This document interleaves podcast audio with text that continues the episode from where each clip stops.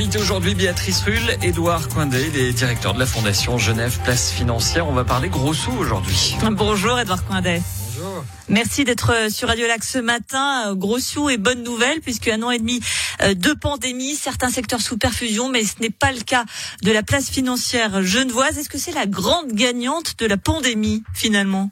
Non, je dirais pas ça comme ça.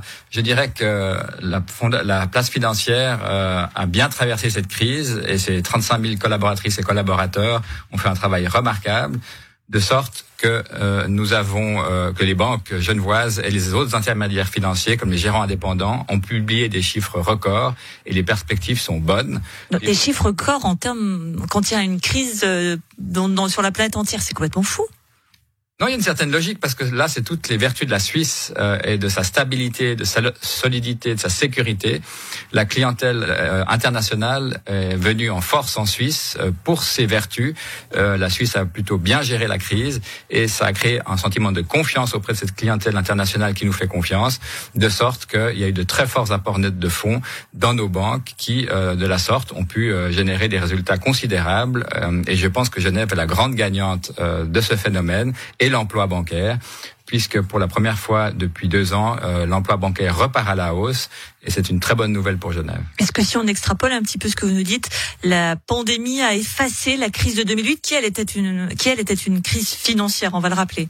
Oui, alors ici on se trouve face à une crise sanitaire et non pas financière. C'est une crise économique aussi, mais heureusement, la place financière fait partie des secteurs préservés et euh, a su euh, générer et a su dominer cette crise grâce notamment à la digitalisation, grâce à des nouvelles technologies pour dialoguer avec des clients à l'autre bout du monde. Nous avons mis en place vraiment une machine de guerre pour répondre aux besoins de la clientèle internationale et aussi, je tiens à souligner pour les PME locales, je rappellerai que les banques commerciales genevoises ont octroyé pour plus d'un milliard de crédits aux PME locales genevoises et donc elles ont vraiment été aux côtés des entreprises de l'économie locale et ont rempli leur rôle de pourvoyeuse de crédit. On voit un secteur euh, donc euh, très proactif hein, dans cette crise.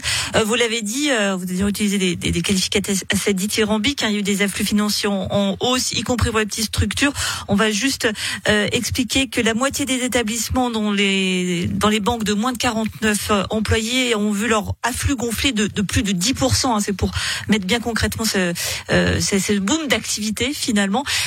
Alors je vais me permettre une question euh, un petit peu moins euh, sympathique, mais est-ce que vous pouvez comprendre que pour certains qui écoutent ce matin, euh, qui sont en difficulté, se disent c'est presque indécent que ces banques s'en sortent si bien alors que nous on a tant de difficultés actuellement?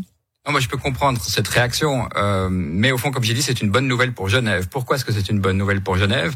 Parce qu'avec 35 000 emplois, la place financière est un des plus grands pourvoyeurs d'emplois de la place euh, économique genevoise. La place financière euh, a des emplois à très haute valeur ajoutée, c'est-à-dire que nous payons énormément d'impôts. Grâce à ces impôts, euh, nous, pour 2022, le canton prévoit des rentrées supplémentaires de 460 millions, dont une grande partie provient du secteur bancaire et financier. Donc, cette manne va avoir des retombées positives pour ce secteur sinistré et j'espère je, que ça pourra les aider. Et comme je l'ai dit aussi, les banques ont joué leur rôle auprès de ces entreprises en difficulté puisqu'elles ont octroyé des crédits à une multitude de PME locales, ce qui les a aidés à traverser cette période pour elles extrêmement difficile. Donc il faut saluer le fait que certains secteurs aideront Genève à sortir de la crise. Alors le secteur bancaire qui se porte bien, qui se porte même très bien, mais qui aussi euh, dans l'actualité pour euh, des raisons parfois plus obscures, hein, ces fameux pans Pandora Papers qui ont révélé donc que des avocats des sociétés suisses continuent d'aider à l'optimisation fiscale dans le meilleur des cas, à l'évasion fiscale dans le pire. On avait pourtant garanti que tout cela c'était fini avec les, Panama Papers. Un promis juré craché, c'était le dernier exemple. On voit qu'il n'en est rien.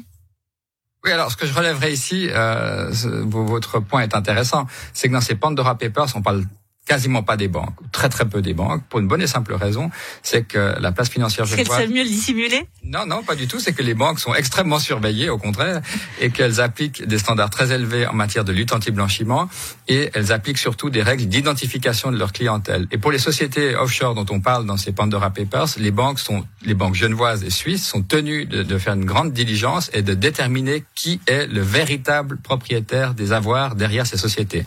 Donc, en Suisse, on ne peut pas se cacher auprès d'une banque suisse derrière une société. La, la, banque sait qui se trouve derrière ces sociétés.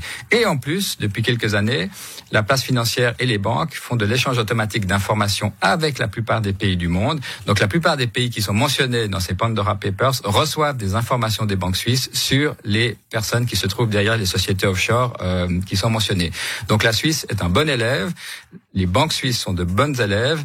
Et d'ailleurs, c'est reconnu par l'instance de référence en la matière, qu'est le GAFI, qui est une organisation internationale qui, euh, tous les trois ans, euh, opère un audit de l'application des règles anti-blanchiment dans les pays.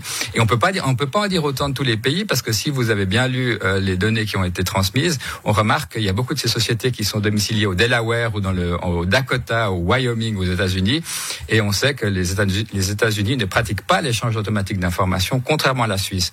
Donc, je pense que les banques suisses euh, font leur travail avec sérieux. C'est reconnu par les instances internationales. On ne peut pas en dire autant de tous les autres pays. On pourra en parler à Joe Biden, qui était le sénateur du Delaware pour la petite histoire, s'il revient en Suisse. Merci. Édouard Coindet, directeur de la Fondation Genève Place Financière, une place financière qui se porte bien. Si on a un conseil, euh, si on veut chercher un emploi, on se dirige vers la finance. Hein. On, vous, on vous a bien suivi. Merci. On cherche des talents d'ailleurs, et des talents dans tous les domaines, parce que la place financière représente une multitude de métiers avec beaucoup de euh, perspectives très encourageantes pour l'emploi. Voilà, on va se parler tous les deux juste après. Merci beaucoup, Edouard Une interview à retrouver comme chaque jour sur radiolac.ch en vidéo également et puis à retrouver aussi sur les plateformes de podcast. Donc